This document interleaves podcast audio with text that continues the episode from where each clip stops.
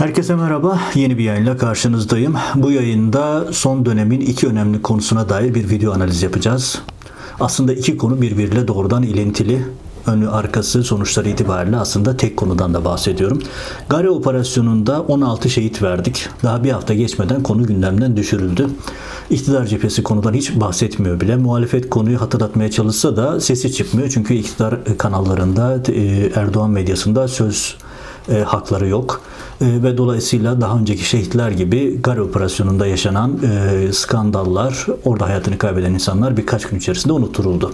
Orada yaşanan skandalı, e, kurmay planlamasındaki hatayı, TSK yönetimindeki e, kafa sorununu, e, zihinsel anlamdaki e, köklü sorunları analiz edecektim ki tam da bu sorunu ete kemiğe bürünmüş haliyle ekranlarda sansürsüz şekilde geliştiren, e, gösteren bir gelişme yaşandı ne oldu? Ee, emekli tüm amiral Cihat Yaycı gazeteci Cüneyt Özdemir'le bir televizyon programı yaptı ve o programda akla ziyan şeyler anlattı. Yani Türk Silahlı Kuvvetleri'ndeki binlerce subayın, as subayın nasıl tasfiye edildiğini, özellikle kurmay subayların nasıl TSK'dan ilişiği kesildiği, nasıl tutuklandığı, nasıl kötü muameleye maruz kaldığı ve nasıl müebbet hapis cezalarına muhatap olduğunu gösteren çok ibreti alem bir yayın yaptılar. Ve ben bu ikisini birleştiriyorum çünkü Gare'de yaşanan sorun aslında cihat yaycıların neden olduğu sorunun sonucu. Çünkü TSK'nın kurmay kafası bitmiş durumda. İki generalden bir tanesi, bakın Türk ordusunun iki generalinden bir tanesi şu anda ordudan atıldı ve kurmay subayların %89'u, 90'ı e, şu an itibariyle TSK'dan uzaklaştırılmış vaziyette. Resmi yaz, rakam %73 ama üst rütbelere çıkıldığı zaman bu %90'ı buluyor. Yani kurmay albay, kurmay yarbay seviyesine çıktığı zaman rakam çok yükseliyor. Ve ortada çok ciddi bir zihinsel sorun var. Kurmay sorunu var ve TSK'nın önünde çok daha büyük sorunlar var. Bu videoda bunu analiz edecektim. İşte Cihat Yaycı'nın yayını da aslında benim anlatmaya çalıştığım şeyi herkesin önüne getirmiş oldu. Ama önce cihat yaycı meselesine dair biraz hatırlatma yapmakta fayda var. Çünkü cihat yaycı meselesi sadece FETÖ ile sınırlı bir konu değil. Çünkü fetometre dediğiniz hadise bir soykırım pratiğidir ve bugün olmazsa yarın mutlaka uluslararası mahkemelerde Türkiye'nin önüne çıkacak bir konu. Mutlaka bir soykırım pratiği olarak yargılanması gerekecek bir konu. Detaylarını açacağım şimdi. Ama cihat yaycı meselesinde sorulması gereken başka sorular da var. Tabi şunu da hatırlatmak lazım. Çünkü cihat yaycı röportajı doğal olarak çok tartışıldı. Çünkü cihat yaycı ekranlarda yani akla ziyan şeyler anlattı. Ne gibi? İşte herkes görmüştür. Sosyal medyada süper geyiği yapıldı. Nedir? İşte koç e, evlenirken kız evine koç işte koçun boynuzunda bilezik yoksa bu, ve burada fotoğraf verilmemişse fotoğraf ortaya koyamıyorsanız sizin evliliğiniz gerçek değil. Siz bir cemaatçisiniz, FETÖ'cüsünüz. Dolayısıyla ihraç edileceksiniz ikinci, üçüncü derece akrabalarınızdan bir tanesi bankasıya para yatırmışsa vesaire işte ya da dil sınavından yüksek puan almışsanız ya da 15 Temmuz'da yurt dışı görevdeyseniz vesaire gibi kriterlerle TSK'da yapılan soykırımın detayları ekrana getirildi. Tabi sosyal medya yıkıldı. Herkes birbirine e, koç boynuzunda bilezik geyiği yapıyor. Çünkü bu kadar saçma bir şey. Yani normal şartlarda bir gazeteci, hani bırakın Cüneyt Özdemir'i yılların gazetecisini, Stajyer bir gazeteci bile böyle bir tanımlama karşısında yani nasıl yani falan diye sorar. Ee, biraz saçmalamadınız mı falan diye de sorabilir bazı gazeteciler. Mesela Amerikalı meslektaşlar olsa e, o röportaj tadından yenmezdi. E, çünkü o general lime lime edilirdi orada. E, sorularıyla tabii kastettiğim o. E, ve orada mesela başka soracak çok soru vardı. Cüneyt Özdemir bunları sormadı. E, hiçbirini sorgulamadı. Tabi doğal olarak insanlar röportajı eleştirdiler. Ben de eleştirdim. Ee, çok nazik bir şekilde günün birinde müziğe konacak bir yayın dedim. Cüneyt Özdemir bunu ekranda kendisini tehdit ettiğimiz olarak anlatıldı. Yani benim attığım tweet söylediğim çok açık. Buradan nasıl bir tehdit çıkardı? Nasıl bunu tehdit ettiler diye ekrana çıktı anlattı. Gerçekten ibreti alem bir durum daha.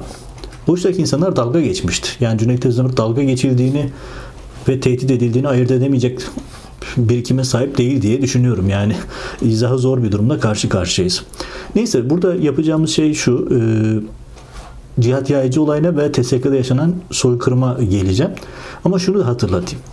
Hani Cüneyt Özdemir'lerin unuttuğu bir şey var. Gazetecinin temel bir kuralı var. Muhataba söz hakkı vermek. 8.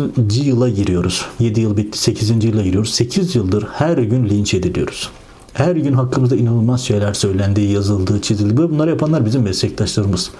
Dün bizi ekranlarına çıkarabilmek için telefon üstüne telefon açıyorlardı. Cüneyt Özdemir beni Beşen bir kaya çıkarabilmek için kendisi arıyordu.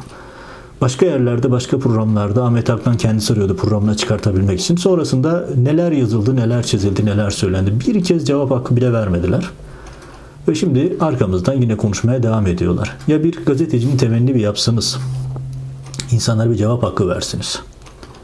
Bırakın insanlar kararını kendisi versin, izleyici kararını kendisi versin. Siz insanlara en temel hakkı olan cevap hakkını bir tanıyın. Hiçbirini yapmadılar.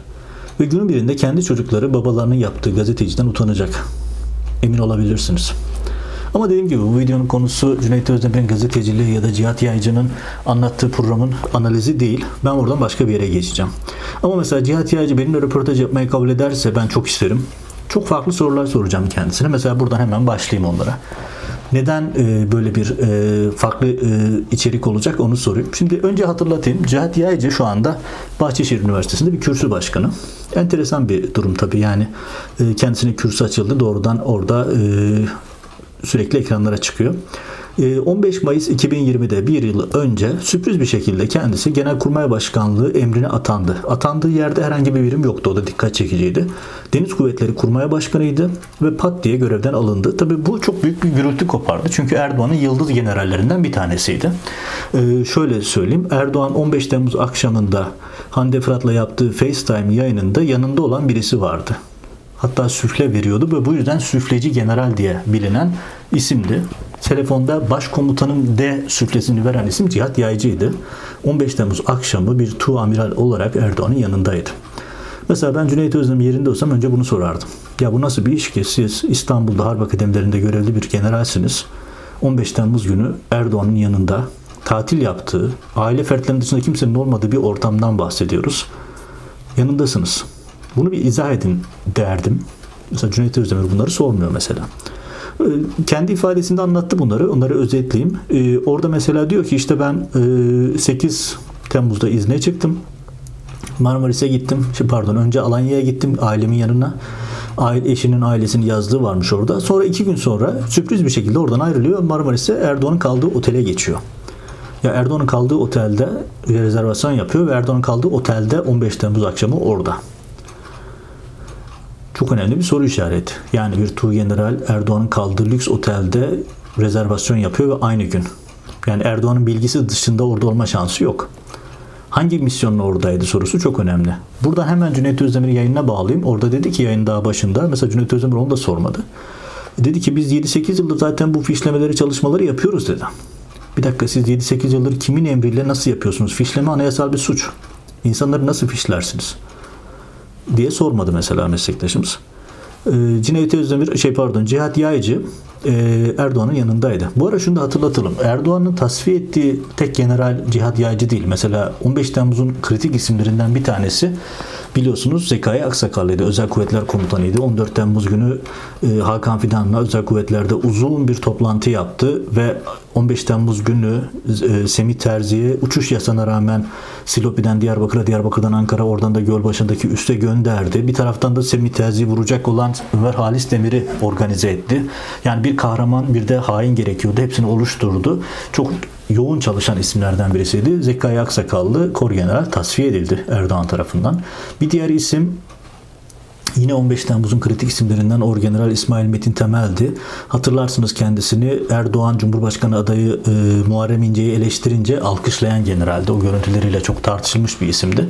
O da tasfiye edildi ve e, Cihat Yaycı 15 Temmuz'un en kritik isimlerinden birisi. O da tasfiye edilen isimlerden bir tanesi. Tabi tasfiye edilince bütün Ergenekon muhipleri, Nedim Şenerler vesaire hepsi birden ayak kaldı. Nasıl olur bu FETÖ-METRE'nin mucidi, TSK'daki en büyük tasfiyelerin yapılmasını sağlayan kişi nasıl tasfiye edersiniz vesaire. Bu çok enteresan bir süreç tabii ki. Ona dair ayrıntılara şimdi geleceğim. Yani e, bu önemli bir şeydi. Hatta orada şöyle bir yazı yazmıştım. Biliyorsunuz Anadolu'da e, ben köyde büyüdüm. Bizim köylerde çok yaygın bir e, şeydir bu örnek olarak çok verilir. İstenmeyen kedi eniklerini bir çuvala doldurur götürür komşu köyün harmanına bırakırsınız. E, cihat yaycılar da aynı şekilde Erdoğan tarafından bu şekilde götürüldü, tasfiye edildiler. E, bu da gerçek patronun Erdoğan olduğunu gösteren bir başka görüntüydü. Hatta Mehmet Metiner'le e, bir mektup paylaşmıştı Cihat Yaycı o dönem. E, son derece enteresan. Yani düşünün Mehmet Metiner yani hani itibarsızlık konusunda e, Özlem Zengin'le yarışan bir isim. E, ona bir mektup ve detaylar vermiş. Orada işte istifa e, Erdoğan'a ömür boyu sadık kalacağını ifade etmiş. Ya bir tüm amiralden bahsediyoruz ve bir hani itibarsızlık konusunda rekor kıran bir gazeteciye ömür boyu Erdoğan'a sadık kalacağı mesajını Mehmet Metin arasıyla veriyor. Enteresan bir şey. E, ve sonunda e, gelelim. Şimdi neden Cihat Yaycı tasfiye edildi? Adı bir yolsuzluk dosyasına karıştı. Yolsuzluk dosyasının çok da büyük önemi olmadığını biliyoruz. Neden? 2 milyon liralık basit bir operasyon. Hani orada aslında Hulusi Akar'ın Cihat Yaycı'yı yemesi operasyonu söz konusu ve o da e, yolsuzluk operasyonunda işin kılıfıydı. Ama sonuçta Erdoğan da bu süreci onayladı. E, yani bunları hatırlatmamın nedeni şu Cihat Yaycı sıradan birisi değil. Erdoğan'la doğrudan ilişkileri olan 15 Temmuz'un kumpasında aktif rol almış bir isimden bahsediyoruz. Ve bu isim ifadesinde kritik bir şey var. O da şu. 15 Temmuz'la ilgili ifade tabii ki mahkemelere kaçırılıyor. O da mahkemelere götürülmüyor. 15 Temmuz günü tatildeyken iddiasına göre hep işte eşinin haber vermesiyle nedense 15 Temmuz'daki bütün kritik isimler de eşinin haber vermesiyle ya da eniştenin haber vermesiyle olaydan haberdar oluyor. Tabii ki doğru değil. Ee, diyor ki kendisi o eşimin haber vermesiyle konudan haberdar oldum diyor. 15 Temmuz günü işte Ankara istihbarattan Koray Öner beni aradı diyor. Ya bir kere Tu General birisi Ankara istihbaratta çok önemli pozisyonda olmayan bir e, istihbaratçı bir emniyetçiyle neden e, yoğun temas halinde? Çünkü daha önceden kendisiyle görüşmüşler ve diyor ki işte paşam darbe oluyor diyor beni aradı diyor 21.30 sırasında. Ben de hemen Cumhurbaşkanlığı Genel Sekreteri Fahri Kasırga'yı aradım diyor. E, Genelkurmay ve Kuvvet Komutanlarının derdest edildiğini, rehin alındığını ulaşılamayacağını anlattım. Çünkü o saatte komutanlar İstanbul'da düğünde halay çekiyordu. Ee, yani Cihat Yacı'nın ifadesinin kurgu olduğunu gösteren önemli bir gösterge. Hulusi Akar çay çerez eşliğinde televizyon izliyordu o saatlerde.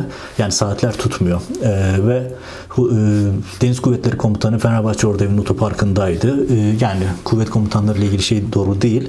Artı diyor ki halkı sokaklara dökün diyor. Ya bu nasıl bir şeyse halkı sokaklara dökme konusunda hepsinin bir hazırlığı var. Herkes halkı sokaklara dökme konusunda son derece hazırlıklı.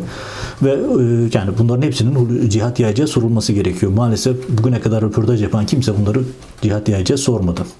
Ee, ve Cihat Yaycı ile ilgili mesela bir şey daha söyleyeyim. Bugün Cihat Yaycı konusunda ölümüne Cihat Yaycı'yı savunan, onu Cihat Yaycı ile ilgili yayınlar yapan insanlar ki Cihat Yaycı'nın ismi kamuoyuna Aydınlık Dergisi tarafından gündeme getirilmişti. Aydınlık Dergisi'nden Deniz Kuvvetleri'ndeki F tipi cemaatçi örgütlenme diye bir dosya yaptılar. O dosyada 60 isim vardı. 59'u 15 Temmuz'dan sonra atıldı, tasfiye edildi.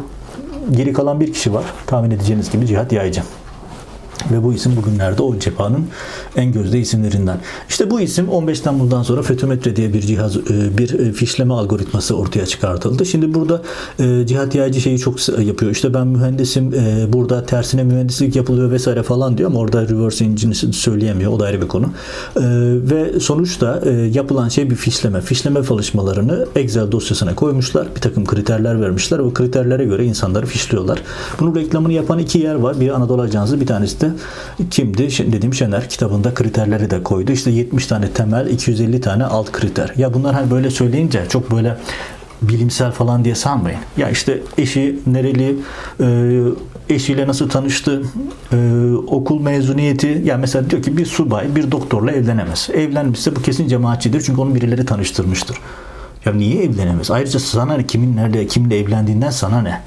Yani bu kadar absürt bir şey olabilir mi? Hani başta yayında anlattım ben bunlar bir soykırım pratiğidir diye. Yani işte evlenmesi hızlı olmuşsa bu kesin bu kriterlerin içerisinde onlar var çünkü.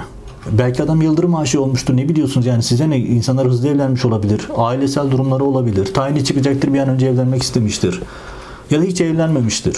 Evlenmediği için de böyle bir sürü sorunlar yaşayan insanlar var. İşte mesela İngilizce puanı yüksekse, yurt dışı göreve gitmişse ya mesela 15 Temmuz'da yurt dışı görevde olmak bir kriter FETÖ cemaatçi sayılmanız için. Ya bu nasıl bir cemaat darbesi ki kardeşim adam o zaman niye 15 Temmuz'da yurt dışında diye kimse sormuyor. Yani bunlar mesela çok önemli projelermiş gibi ya da kriterlermiş gibi anlatıyor. Cüneyt Özdemir diyor ya bir dakika yani bunlar nasıl bir darbe ki kardeşim? Bunlar darbe yapıyorsa en kritik adamları niye yurt dışındaydı o zaman diye sorması gerekir değil mi? Basit mantık bunu gerektirir. Ama kimse sormuyor. Ya bunun gibi işte bankasıyla hesabından tutun, çocuğunun gittiği okuldan tutun, işte o meşhur koç örneğini verdim. Yani işte koç örneğini veriyor. Bu da bir kriter diyor. İşte mesela diyor evlilik ne dair işte e, kız istemeye dair fotoğraflarını falan servis edemez. Ya kim kime köç gönderir? Kim kimin koçun boynuzuna bilezik takar? Saçmalamayın demiyor kimse mesela. İşte bunlarla TSK'nın kurmay kadrosunun %73'ü toplamda albay seviyesinde %90'ı atıldı. Şaka gibi. Yani düşünün adam darbeye karışmamış. Adam herhangi bir suç işlememiş. Ama ha, bu ara çok önemli bir şey daha söyleyeyim. Ee, bu reklamı yapılan fişlemelerle ilgili diyor ki Cihat Yaycı biz bu 2016 10 Eylül'ünde başladık fotometreye. E bu çok önemli. Neden? Çünkü 15 Temmuz'dan sonra iddiası şu cihat yaycıların diyor ki bu FETÖ-METÖ'deki kriterler ifadelerden, iddianamelerden, itiraflardan toplandı, değerlendi. Arkasında çok yoğun mühendislik çalışması var. Hayır mühendislik çalışması falan yok. Kendiniz reklamınızda söylüyorsunuz. Anadolu Ajansı'nın haberinde Nedim Şener'in kitabında var. 10 Eylül 2016'da başladınız. 15 Temmuz'dan bir buçuk ay sonra. Neden? Çünkü bunlar zaten hazırdı. Fişleme listeleri yapılmıştı. Ve fişlemeleri nasıl yapıldığını ben TSK'daki iki generalden birinin nasıl cemaatçi olduğunu başka bir videoda anlattım. Bunu bence mutlaka izleyin. Ve gelinen noktada e, bu akıl sır ermeyen fişleme dosyalarıyla binlerce insan tasfiye edildi. Ya düşünün Türk ordusunun iki generalinden bir tanesi. Ya mesela Cüneyt Özdemir şunu da sormuyor mesela. Demiyor ki ya bir dakika sayın amiralim. Ya bu bir cemaat darbesi ise ve bu adamlar iki generalden bir tanesi cemaatçiyse ya 15 Temmuz akşamı harp okulu öğrencileriyle ya da 3 günlük kekeme erle niye darbe yapmaya çalışsınlar? Ya bir generalin elinde bir ordu var. Yani ordu komutu seviyesinde insanlar bunlar. Sonra TSK'daki 600 civarında pilot atıldı. Ya o akşam şeye katılan darbe girişimi denen olaya ki darbe değildi o. Katılan işim sayısı ortada 8560 kişi. Bunu zaten yarıdan fazlası er ve askeri okul öğrencisi. TSK'daki iki kurum generalden bir tanesini atıyorsunuz. Kurmay subayların %73'ünü albay yarbay seviyesinde %90'ı buluyor bu. Zorla emekli edilenlerde falan eklediğiniz zaman TSK'nın %90 kurmay kafası gitti. Ya bu adamlar kendi darbelerine niye katılmadı o zaman sorusunu sormuyor kimse. Şimdi Cihat Yaycı bunu övünerek anlatıyor ki işte bütün parametreler bütün kamuya uygulanmalı. Ya düşünün siz çok yoğun çalışmışsınız, derece yapmışsınız, çok başarılı bir subaysınız ama hiç tanımadığınız üçüncü kuşak bir kuzeniniz Bankasya'da hesabında para var diye ya da işte çocuğu bir cemaat okuluna gitti diye siz puan alıyorsunuz. Ya bakın orada bir şey daha var. Hani soykırım pratiği derken çok önemli bir şey söylüyorum. Bu bir müze, müzeye konacak bir yayındı ve FETÖ-METR'in müzeye konması gereken, uluslararası mahkemelerde yargılanması gereken bir konu. Bakın aynen okuyorum. Diyor ki FETÖ-METRI kriterler içerisinde. Yapılan incelemelerde genç yaşta ve mesleki gelişimlerinin hemen henüz başında olmalarından dolayı fazla iş fazla iz bulunmayan, hani cemaatçi olması bulunamayan, bilgi edinemeyen genç subay ve az subaylar için 33 temel ve 60 alt kriter belirlendi. Bunlar örgütün derin uzantılarının tespit edilmesiyle gelecek yıllarda örgütle iltisaklı nesillerin tekrar TSK'ya girmesi, girmesinin önlenmesi hedefleniyor. Bakın gelecek nesillerden bahsediyoruz. Yani sizin henüz doğmamış çocuğunuz, doğmamış torununuzu fişlemiş adamlar. Ve bunu bir maharet gibi ekranlarda anlatıyorlar. Yani düşünün hiç tanımadığınız dedenizin yüzünden siz fişlenmiş olarak doğuyorsunuz. Ve bunu bir bilimsel çalışma gibi insanlara ekranlarda satıyorlar. Ya hani suç bireyseldir? Hani hukuken, dinen, ahlaken bütün evrensel kurallar geliyor suç bireyseldir. Birisi bir suç işlemesi kendini bağlar. Hani Allah bile başkasının günahını size yüklemiyorken siz başkalarının suçlarını başka ki onlar da suç değil. Hani gazete aboneliği, banka hesabı vesaire. Ya yani biz zırva böyle ekranlarda maharetmiş gibi anlatılıyor ve yılların gazetecileri de böyle ağız açık dinliyor. Ya yani böyle bir şey söylediği zaman ya komutanım saçmalamayın. Yani hani gelecek nesilleri niye fişlediniz? Yani bir insan suç işlemişse alırsınız dergisi, belgesini korsunuz, yargılarsınız. Diyor ki işte bütün soruları çaldılar. Ya adamlar cezaevinden derece yapıyor. Bugün cezaevine attığınız çocuklar cezaevinden derece yapıyor. Bugün ihraç ettiğiniz isimlerin hepsi gidip uluslararası platformlarda iş buluyor. Önemli üniversitelerde ders vermeye başlıyorlar. Ve bu insanlar ekranlara çıkıp şakır şakır İngilizce konuşuyor. Şimdi Dışişleri Bakanı, Bakan Yardımcısının İngilizcesini bütün sosyal medya konuşuyor. Bir de attığınız askerlerin, ateşelerin yabancı yayınlardaki konuşmalarını izleyin. Bu adamlar mı soruları çalmışlar? Hani soru çaldı söylemiyle yapılan zulmü meşrulaştırmaya çalışıyorlar. Peki delili nerede? Bir tane bile delil yok ortada. Soru çal dediğiniz adamlar çocuklar cezaevinde derece yapıyor. Devam edelim. Şimdi gelelim. Şimdi bu FETÖ-METRE denen şeyle TSK'nın bütün kurmay kadroları binlerce subay, as subay atıldı. Yani yaklaşık 30 bin subay, as subay atıldı ki bu bir ortak büyüklükte devletin ordusuna denk geliyor. Ve şu anda TSK'nın kurmay kapasitesi bitmiş durumda. Şaka değil %90'ı gitti. Şimdi Gare operasyonunu hatırlayın. Ya kurmay kafa yani kurmay kişi dediğiniz kişi nedir? Ha, bu ara kurmaya geçmedim şey söyleyeyim. Cihat Yaycı ekranda diyor ki e, hiçbir şey olmazsa da bu kripto olurdu. Ya hiçbir şey bulamıyorsunuz sizinle ilgili. E, bu da bir kriptonun kriptosudur diyor. O yüzden oradan dağıtıyor. Yani birini atmak istiyorsanız, birini kamudan atmak istiyorsanız, birini suçlamak, tutuklamak istiyorsanız gerekçeye ihtiyacınız yok. Hiçbir şey bulunamadı demek ki bu gizli kripto cemaatçi falan diyorsunuz. Mesela konuşturmaya gerek yoktur deyip geri geliyor diyor. Ya adam masum çıktıysa yani masumiyet diye bir şey var. Yani olamaz mı? Adam masum çıkmış. Kovuşturmaya gerek yok. E diyor ki ben almayabilirim diyor. Ya bu keyfiliktir. Hani ben bir gazeteci olsam birisi bana bunu söylüyor. Ya komutanım bir keyfilik yapıyorsunuz. Yani keyfen ben keyfime göre size atıyorum. Keyfime göre size almıyorum diyemezsiniz. Hukuk varsa yapamazsınız böyle bir şey. Ama yapıyor Cihat Yağcı ve bunu bir maharetmiş gibi ekranlarda anlatıyor. Yani suçsuz olmanız, masum olmanız anlamına gelmiyor onlara göre. Yani hukuk devletinin nasıl bittiğini ekranlarda böyle insanlara gösteriyorlar. Diyorum ya bu video gerçekten bir ibret alem için ekranlarda yayınlanmalı, konmalı. Diyor ki işte bunlar diyor cezayı yargılamak için değil idari tasarruflar için. Hayır aksine şu andaki bütün yargılamalar bu fişlemelere göre yapılıyor. 15 Temmuz'da ne yaptığınızın hiç önemi yok. 15 Temmuz'da çatışsanız, darbecileri engellemek için hayatınızı ortaya koysanız bu fişlemelerde hakkınızda FETÖ'cü notu düşürmüşse ceza alıyorsunuz. Hiç kaçışınız yok. O yüzden Cihat Yağcı orada da yalan söylüyor. Ee, şimdi gelelim tasfiyelerin özüne. Şimdi yaklaşık %50 general, binlerce kurmay subay atıldı. Kurmay subay dediğiniz kişi kimdir? Kurmay subay dediğiniz kişi TSK'nın beynidir planlama subayıdır. Yani karargahta çalışır, subay yapar ve yetiştirmesi gerçekten zordur. Düşünün kurmay subaylar için yani 6. yılda başlıyorsunuz yüzbaşılık seviyesinde. 6 kere sınava girme hakkınız var ve ağır sınavlar bunlar ve bu sınavları geçtikten sonra 2 yıl boyunca öğrencilik yapıyorsunuz akademide ve devlete ciddi maliyetiniz var. Hele bir de pilot falansanız bunun maliyeti milyonları buluyor. Şimdi bu kadar kurmay subay yetiştiriliyor ve bunlar e,